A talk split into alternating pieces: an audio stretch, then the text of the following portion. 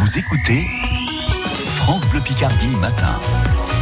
Et chaque matin sur France Bleu Picardie, coup de fil aux producteurs, aux productrices de notre région, puisqu'ils continuent, eux, de travailler. Et sur France Bleu Picardie, eh bien, on va parler de l'épeautre ce matin. Une céréale très populaire jusqu'au début du vingtième siècle. Et puis, le blé l'a supplanté au point de quasiment anéantir la culture d'épeautre en France euh, après la Première Guerre mondiale. Pour autant, depuis quelques années, on y revient.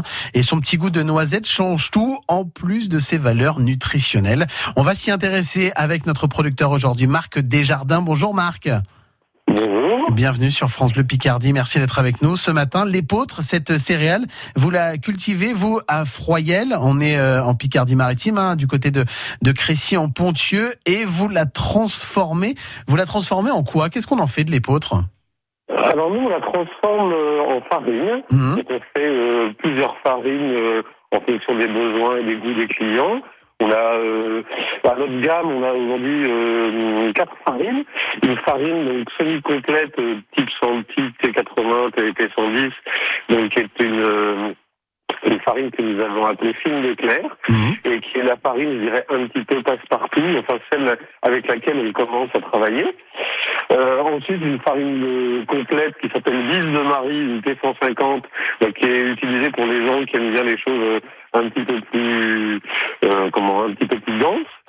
Et puis, euh, comme on aime bien s'amuser, Marie-Claire et moi, on a créé euh, depuis une nouvelle farine biscuitière. Je pense que bientôt on, les, on la verra euh, dans, vendue dans certaines biscuiteries. Alors, on est en train de travailler avec des biscuitiers pour faire des biscuits.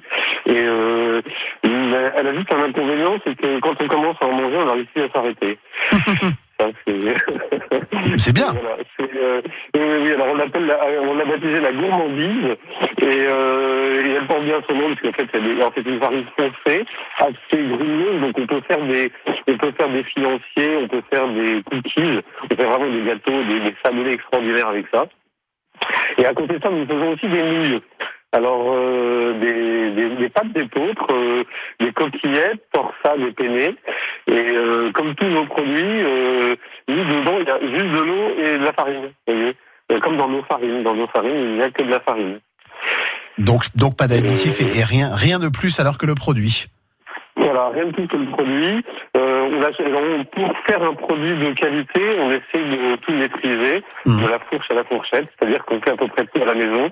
On plante, les, on, on sème notre épeautre de, de variétés anciennes, non hybridées, et euh, on a, on décortique le grain à la ferme. On a un moulin dans lequel je suis actuellement confiné, enfin, et, et, euh, et on travaille euh, et on vend. Euh, On vend des petits sacs, euh, on vend ça en sacs de un kilo, cinq kilos, vingt-cinq kilos, ben pour les meuniers, pour les particuliers, euh, pour les restaurateurs. Donc on a une pensée pour nos amis restaurateurs qui évidemment plus en ce moment. Évidemment. Euh, mais on a choisi, voilà, on a choisi de faire euh, un produit de qualité. Pourquoi, Marc Desjardins, euh, pourquoi le choix de l'épeautre?